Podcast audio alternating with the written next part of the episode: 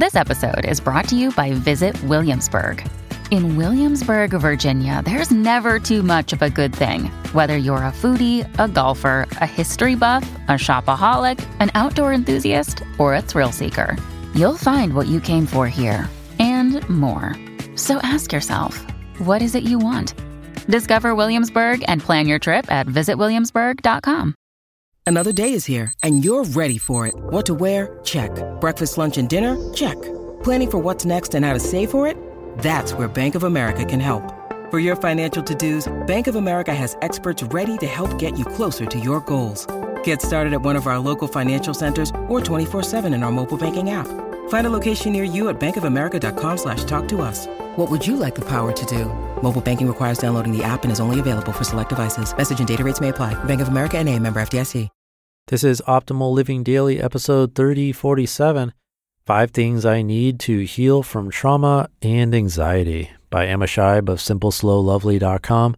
And I'm Justin Malik, your personal narrator, the guy reading you blogs every single day of the year. There are a few shows where we narrate articles for you for free. Just search for Optimal Living Daily wherever you get your audio and follow or subscribe to get new episodes every day. And with that, let's get right to our next post as we optimize your life. Five Things I Need to Heal from Trauma and Anxiety by Emma Scheib of SimpleSlowLovely.com. Anxiety, in some form or another, has plagued me for more than half my life. OCD, GAD, EDNOS, PTSD. The list of acronyms is long, and I'll explain each of these soon. This year, I'm taking an intentional step towards healing.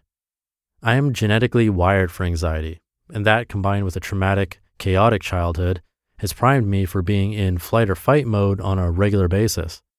I've shared about my anxiety before and how living in more minimalist spaces is a form of self care for me. I've also shared how I've used busyness as a drug, helping keep my neurosis at bay. And my anxiety and high sensitivity are what keeps me hunting for a slower pace of life.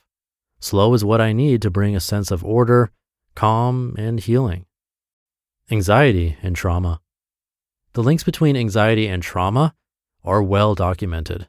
Exposure to any kind of trauma in childhood increases the likelihood of you developing anxiety and or depression. When someone grows up with ongoing trauma as I did, cortisol levels are often high, and excess cortisol is harmful not only to our bodies contributing to a myriad of health issues, but also to our mental well being. Many trauma survivors turn to drugs or alcohol. I have. Many turn to overworking or what I like to call performance addiction. I've been there too. Others wind up putting on mask after mask in an attempt to disown the person they were when they were traumatized. And then there's those of us that throw ourselves into the fast lane, convinced that hiding from feeling or talking about emotions by keeping busy will heal us. It doesn't. I wish it hadn't taken me so long to realize that extreme busyness would only make things worse. Busyness would only feed my hypervigilance and reactivity. Digging at the roots. The term anxiety gets overused. I don't mean that people are claiming to have anxiety and don't. We all have it to some degree. I just mean that we slap the label on so readily as if the recognition or diagnoses will act as a sticking plaster and hide the healing that needs to happen. Anxiety is just a symptom of something else, something deeper. To heal, what we really need to do is start digging at the roots. After many years of just slapping band aid after band aid on my anxiety issues, I've decided that it's time to start working from the ground up. And in my case, that means finally working through the trauma I experienced as a child. And in actual fact, what started years ago as generalized anxiety disorder, GAD, was probably partly post traumatic stress disorder, PTSD. As someone who has studied psychology at the master's level, I feel pretty stupid for not putting these pieces together well before now. But we get good at ignoring and hiding from the things that hurt us. We're also disassociated and numbed to what happened. When I retell stories from my childhood, I often laugh and dismiss the severity of it all. It's how I protect myself from being re traumatized. How to heal. Here's the bit where I tell you how I'm healing from this trauma and subsequent anxiety and PTSD, and the bit where I tell you how these things might help you heal too. When I wrote the title of this article, I immediately decided I needed to change it because, truthfully, I'm still figuring it all out. Healing is a work in progress. And because I believe we're all unique individuals with a unique set of ingredients needed for our own healing, your recipe for healing is yours to uncover. But I can tell you what I've tried so far and what I will try this year. Medication. Medicine has unashamedly played a big part in helping me over the last 15 years. I've taken Prozac or another version almost constantly since I was first diagnosed with GAD, although the real reason I was started on it was to quell an insatiable urge to lose weight. I was also diagnosed with EDNOS, eating disorder not specified, with OCD features. I've worked hard over the last six or so years to simplify and add mindfulness and meditation to my daily life in hopes of one day being able to come off the medication. Sometimes it works, sometimes it doesn't. Right now, I need the highest dose possible.